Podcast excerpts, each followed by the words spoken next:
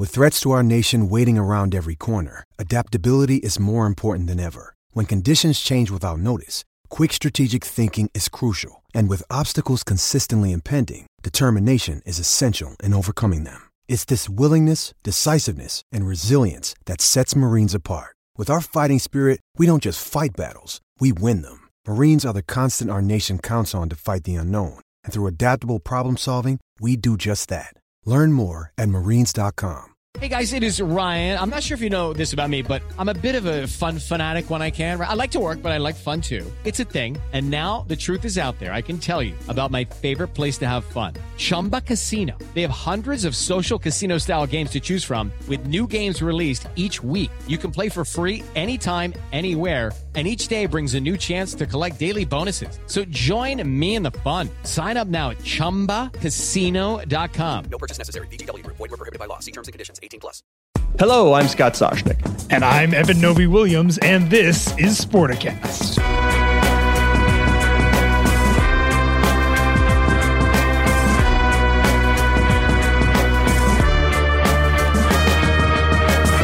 All right, Novy Williams, we're going to start real estate. We'll do a little real estate in sports. I know that you do have a cooperative apartment in northern Manhattan. I myself left Manhattan for New Jersey, so I've got you know my my three bedroom house in in New Jersey. But my wife is always telling me that we could probably use some more space. So I, I'm wondering, are, are you in the market for something with 56,000 square feet? Could you? What would you do with that? Do you need that? I think I could get a second bike if I had 56,000 square feet. Yes, Scott. You could just you could I- I do am all your biking indoors. exactly. Rain or shine. All right, so this isn't just any property. This is Michael Jordan's former house in Highland Park, Illinois. Of course, that's uh, used to be close to where the Bulls practiced, um, but it's been on the market since 2012. Went on the market for 29 million dollars in 2012. Nine years later, still on the market, and I don't know real estate well enough in the Chicago suburbs to know if 14.8 million and 56,000 square feet is a good deal or not, but the price has been reduced to 14.8 million, but still no takers. Scott, if it's going to drop $15 million every eight years, we can afford it in eight years. Yeah, you and I go together and we'll just sort of make a commune. Like we'll just the Novy William clan and the Soshniks. You did, I mean, twice you did babysit for Jackson. He's now 12. He doesn't really need that, but you, you are aware of the maniac that does get unleashed. he would do well in a house this size. Uh, this is a story that that our colleague Daniel Libit wrote earlier this week. There was so much buzz around Michael Jordan last year when ESPN dropped that that multi part uh, documentary series, The Last Dance. His collectibles shot up in value. There, it seemed like there was everything Michael Jordan had touched seemed more valuable because you know, millions of people had watched that documentary. Does not seem to have applied to the house. Not only is it on the market, as you said, the, the price has gone down precipitously in the last few years. Yeah, uh, Daniel spoke to the agent for the property, and they are getting people to come through and look at it. Unfortunately, from a real estate perspective or, or a broker's perspective, these folks seem to be more just sort of interested in seeing it as looky loos and not real buyers. That said, she did say that there are some Asian European buyers that have shown some interest, but for some reason, she said she still thinks that the ultimate purchaser will be somebody from the local area. Uh, who who needs 56,000 square feet like from the local area? And if they haven't bought it in the past 9 years, I mean other than the price drop, all of a sudden someone from the area is going to say, "You know, now's the time to pull the trigger."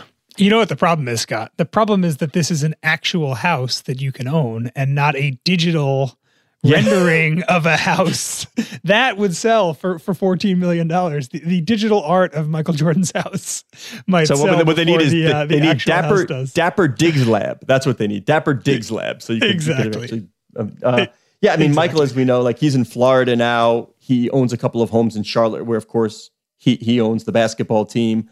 Um, he sold a home in Park City, but this one, for some reason, you, you would think maybe just from the collector standpoint, or or huge fan of Michael Jordan in the Bulls era, that that there would be some value there. I, I, what what do you do at this point? You you've dropped the price by fifty percent over the time. Uh, there is this sort of COVID inspired move to the suburbs. This, however, you know when they say You hear people talk about the property. It's like it just needs the right buyer. This one ain't easy. This one needs the right buyer, and that may be maybe someone of a certain age, obviously wealth, who really just loved Michael, loved the Bulls. I mean, other than that, it's it's hard to think of why one would go for fifty six thousand square feet. This sounds like it's a nightmare for the booking agent now. It, it may be an easy thing, thought it could be an easy thing to sell because it's Michael and it's a really nice house. But you know, as we said, people are calling, but they want to tour the place or they want a chance to meet Michael, which is not the not the kind of phone calls you want to field if you're if you're selling this house. And Michael himself is, as you said, he doesn't live there. He's paying a lot of property tax. Not that he can't afford that. Um, One point three million a year in taxes. Property. We'll tax. see. We'll see what happens right. there, Scott. To transition from something that's decreasing in value to something something that's increasing in value. Wait a minute, wait a minute, wait a minute. I don't want I don't want to transition yet. Oh. I don't want to not transition, transition yet. Go ahead. We're not done with Bulls real estate in the area. Mm. There are other members of that team that are also trying to sell their homes. I mean, when you say Jordan, who else do you have to say in tandem? Uh, you got to go Scottie. Scottie Pippen. He too. He's got a 10,000 square foot home uh, on the market 2016 for 3 million.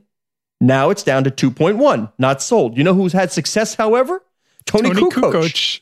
Toni Kukoc sold his house in October, 920 under a million. So no mansion tax, 920,000 for a 5,000 square foot house. So I think we're starting to see where the barrier and the barometer is under a million dollars, under 10,000 square feet maybe there's a market for it. Now it took, transition Novy Williams. It took 20 years to find the thing that Toni Kukoc was better at Michael Jordan at.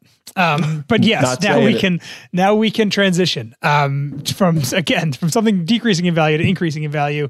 News you broke last week, Scott. Redbird Capital, a, a private equity firm that we talk a lot about, a pretty big deal here. They're buying more than 10% of Fenway Fenway Sports Group group that owns obviously the Red Sox, Liverpool, Fenway Park, a few other assets, values the entire enterprise at $7 billion. Not an insignificant amount of money there for, for a premium sports ownership company. I'm thinking maybe the segue could have been something like from MJ to LeBron, because LeBron mm. has equity in Fenway, has a piece of Liverpool. Maybe we could have gone that route, but from I'm not going to hold it to against Redbirds. You. Yeah, there were some options. Yeah, tough. Yeah. But for, for those who are unfamiliar with Redbird Capital, of course, founded by Gerry Cardinale, he's, he's done a lot in the sports world. Recently, he bought Toulouse, the French soccer team. Uh, the big one bought the XFL with The Rock and Dany Garcia, bought into Wasserman Media, also part owner of the One Team Collective with uh, the NFLPA and the MLBPA. We'll talk about that in a possible conflict of interest in a minute. But this is really about that eye popping valuation on Fenway Sports Group. I mean, Red Sox, Liverpool, these are iconic brands. This isn't just sort of you're buying any sports team. You, you wonder with this assets. So look at the pool of assets that uh, that Redbird is creating. How do they tie in if they do? But on the big scale, I mean, you know, media is important. You know, technology is important. You're getting in with John Henry, who of course is the majority holder there. What can you do on a global basis with icon- multiple iconic sports brands? Yeah, and and this is the end result of and you know better than almost anybody, the end result of a lot of conversation between Redbird Capital, between Gerry Cardinale, the, the, principal of Redbird Capital, and and the Red Sox and Fenway Group. There there was a talk in there for a while about maybe the SPAC that Jerry is involved in, RedBall, uh, which also involves uh, Billy Beane, the longtime uh, baseball executive. Them maybe trying to take uh, Fenway Sports Group public uh, which obviously fell apart, didn't happen. It sounds like the valuation there was in the eight billion dollar range, so a bit more than the valuation ended up for the for this minority equity piece. What happened there from the from the from from from taking the whole thing public? Why did that fall apart? Well, let, us keep in mind they never actually acknowledged that those talks happened. Um, we wrote about it, citing sources. The journal wrote about it, uh, sure. also citing sources. Um, there, you just wonder if the public markets are ready for pro sports ownership? And also, are the leagues ready for public ownership of teams? Uh, on our event not long ago on SPACs, um, many of the people on the panels said that the disclosures are a big problem for the sports leagues. They simply do not want to divulge as detailed of financial information as it would require to be a publicly held entity. So uh, that's not a surprise. You know, you do get glimpses with the Green Bay Packers, with MSG, with Liberty Media and the Braves. You get glimpses, But the level of disclosure, and I think Rob Tilliss was one who said this, the level of disclosure that would be required for public ownership of a pro sports team is not something that the leagues are really, let's just say, enthralled about at the minute. There's also a bit, and we talked about this a few weeks ago with NASCAR. NASCAR was able to make a bunch of changes to its schedule this year precisely because a lot of the companies that own tracks are no longer public and that they, could make decisions that were maybe long term decisions that weren't directly benefiting shareholders. When you're a public company, you're beholden to the, the profit margins in a way that I would I, I would see could be difficult and problematic for, well, for there's teams, a reason right, the NFL like does to- not want corporate ownership. I mean, Exactly, there's a reason exactly. they don't want decisions being made on this quarter to quarter basis. And we've we've heard business titans. I mean, I've been in meetings and we we've heard like Mike Bloomberg talk about being a public company and how that mandate to hit numbers quarter to quarter could make it difficult for a long-term plan. Even if you're going to lose money in the short term, if you think something's a good idea long-term for a company, it's difficult to execute if your shareholders are saying we want returns now. Exactly. And we see so often in sports, te- even big teams, the New York Rangers are, are in the middle of this right now. They do a multi year restructuring. They, they, essentially tell fans it's going to be a, a rough couple years, but we're setting ourselves up to be successful three years from now. And that is something that becomes, I think, a lot harder to do if you are a publicly traded company and beholden to shareholders.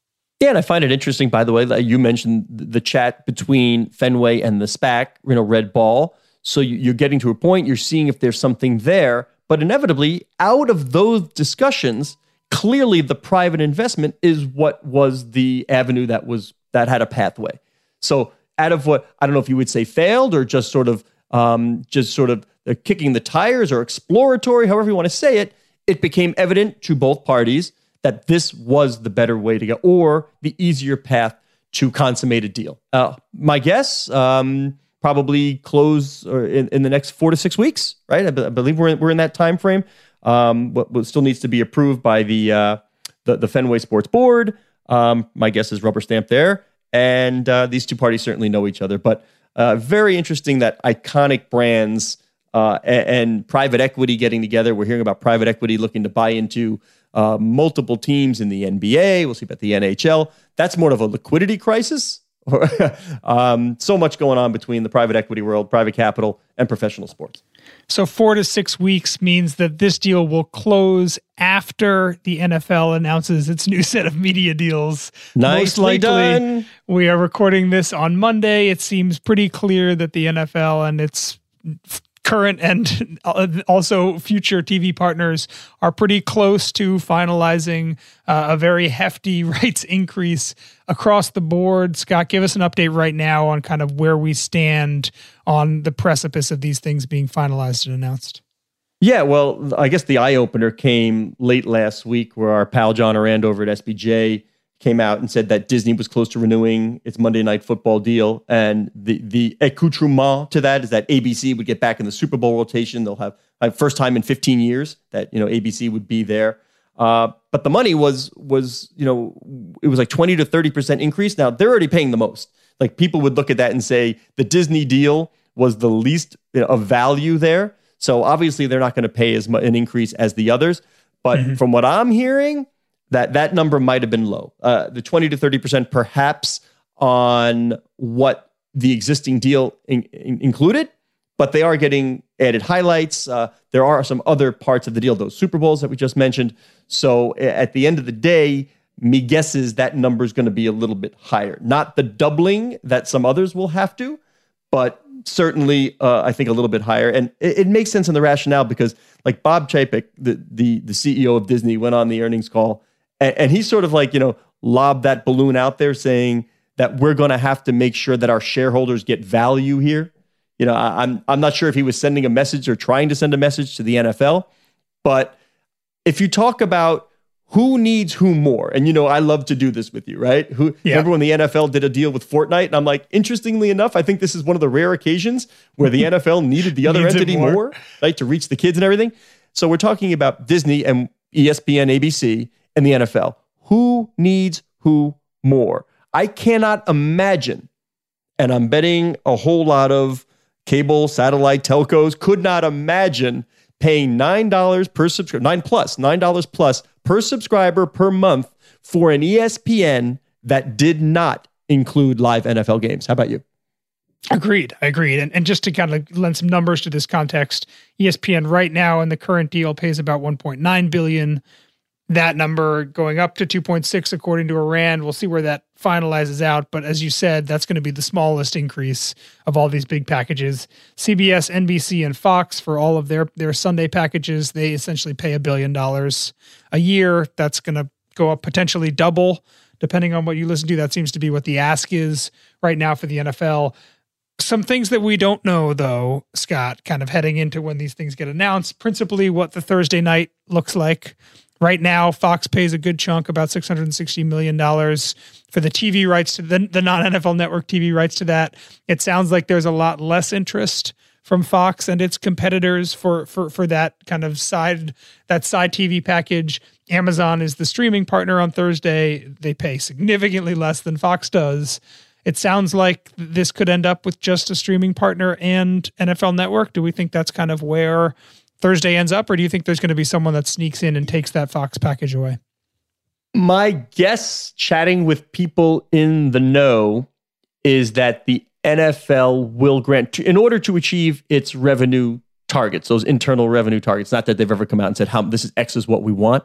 But my guess will be that in order for them to achieve, uh, let's say, a doubling a 2x, that they will have to grant significant exclusivity to a streaming partner. And it's seemingly more and more looks like it's going to be Amazon. Amazon. Um, the value there, it, it, comes in the exclusivity. Of course, there has to be some games on NFL Network for them, of course, to charge what they charge satellite subscribers. We, we've already talked about that. But the NFL is the most valuable sports programming out there. I mean, look at ESPN, by the way. Have you done math? Do you know what ESPN gets just, you know, in, in its sub fees? Nine billion dollars. And that's before you add, as our, our pal Anthony Crupi put it, even a single ad or commercial. $9 billion a year in those sub fees. Uh, the NFL is a big part of that. And it's not just the games, by the way. Remember, these are 24 hour sports networks. There's a reason when you flip on ESPN, uh, you're going to see a good chance that somebody's talking football, whether they're breaking down a highlight show or whether they're forecasting another game. There's so much programming and highlights, and the highlights are taking on an even increased uh, value because we know how what are younger kids consuming. They don't watch the full game, but they are certainly watching highlights. There's so much value there. It it is as close to must-have programming as you've got in the sports world.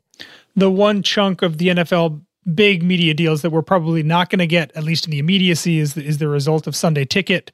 Uh, AT&T currently pays about 1.5 billion dollars a year for that, um, and that's another one we don't exactly know. Is that going to end up in the hands of one partner, two partners, both digital?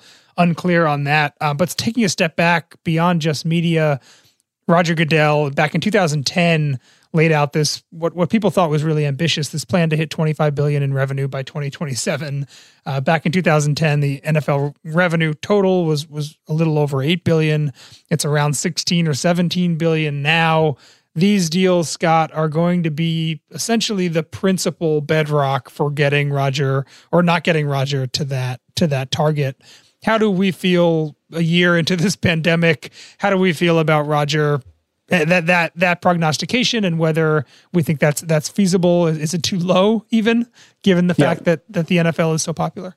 With the NFL's track record of creating dollars even out of existing packages even no new inventory no new stuff yet they figure out a way to better monetize it my prognostication would be that Rogers 25 will not only be met but be eclipsed that's that is my guess that they'll they'll figure out a way to slice, dice, and uh, capitalize. Also, we've got data.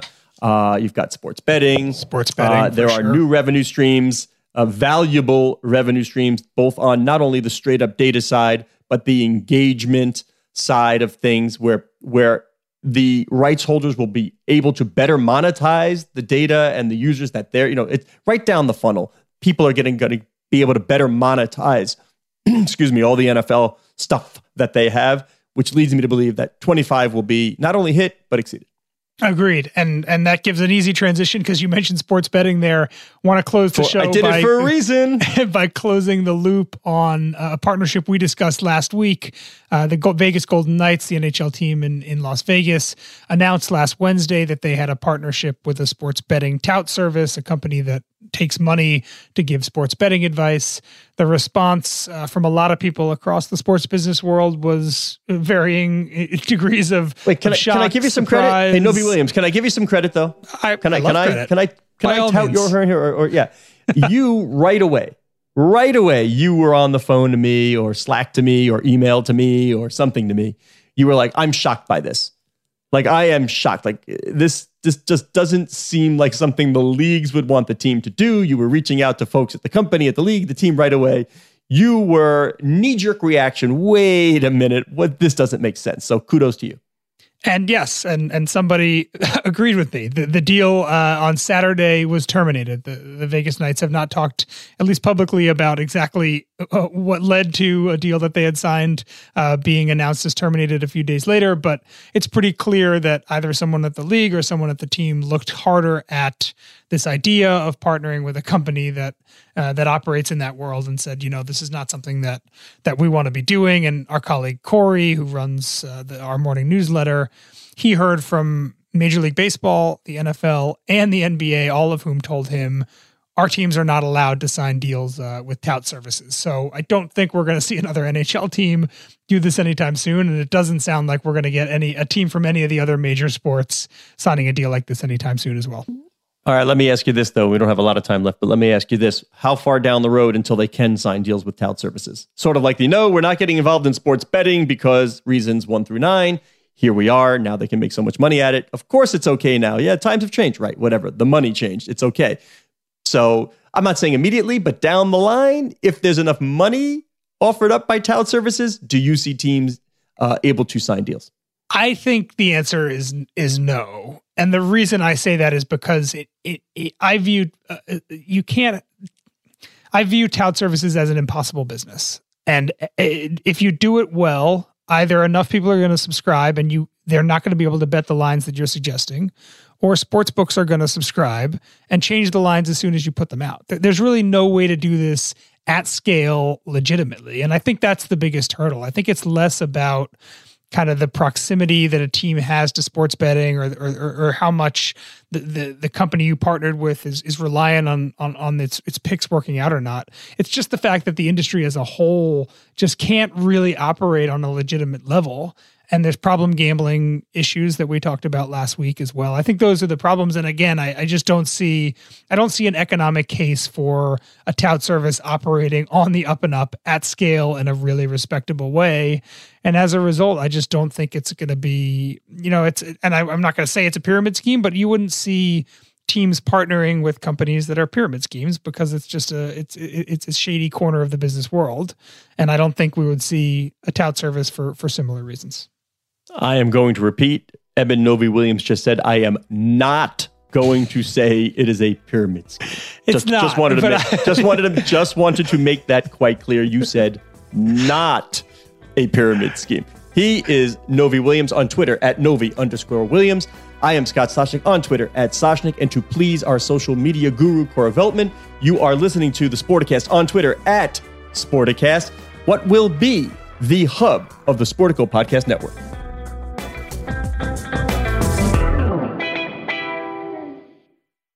Hello, it is Ryan, and we could all use an extra bright spot in our day, couldn't we? Just to make up for things like sitting in traffic, doing the dishes, counting your steps, you know, all the mundane stuff. That is why I'm such a big fan of Chumba Casino. Chumba Casino has all your favorite social casino style games that you can play for free anytime, anywhere with daily bonuses. That should brighten your day a little.